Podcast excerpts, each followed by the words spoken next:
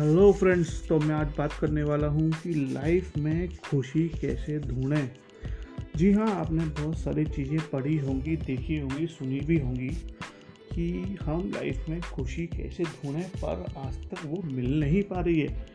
बहुत सारे लोग हैं लाइफ में जो बहुत कुछ कमा रहे हैं, बहुत कुछ कर रहे हैं बट खुश नहीं रह पा रहे हैं।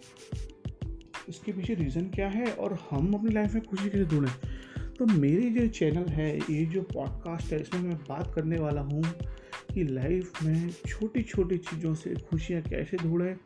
चाहे आप कम कमाते हो, चाहे आप ज़्यादा कमाते हो, चाहे आप बिल्कुल नहीं कमाते हो, चाहे आपको टाइम अभी स्टार्टेड ही हुआ है कमाने का या फिर स्टूडेंट हैं लाइफ में अभी तो उसके लिए बात करने वाले खुशी कैसे ढूंढें। चलिए शुरू करते हैं।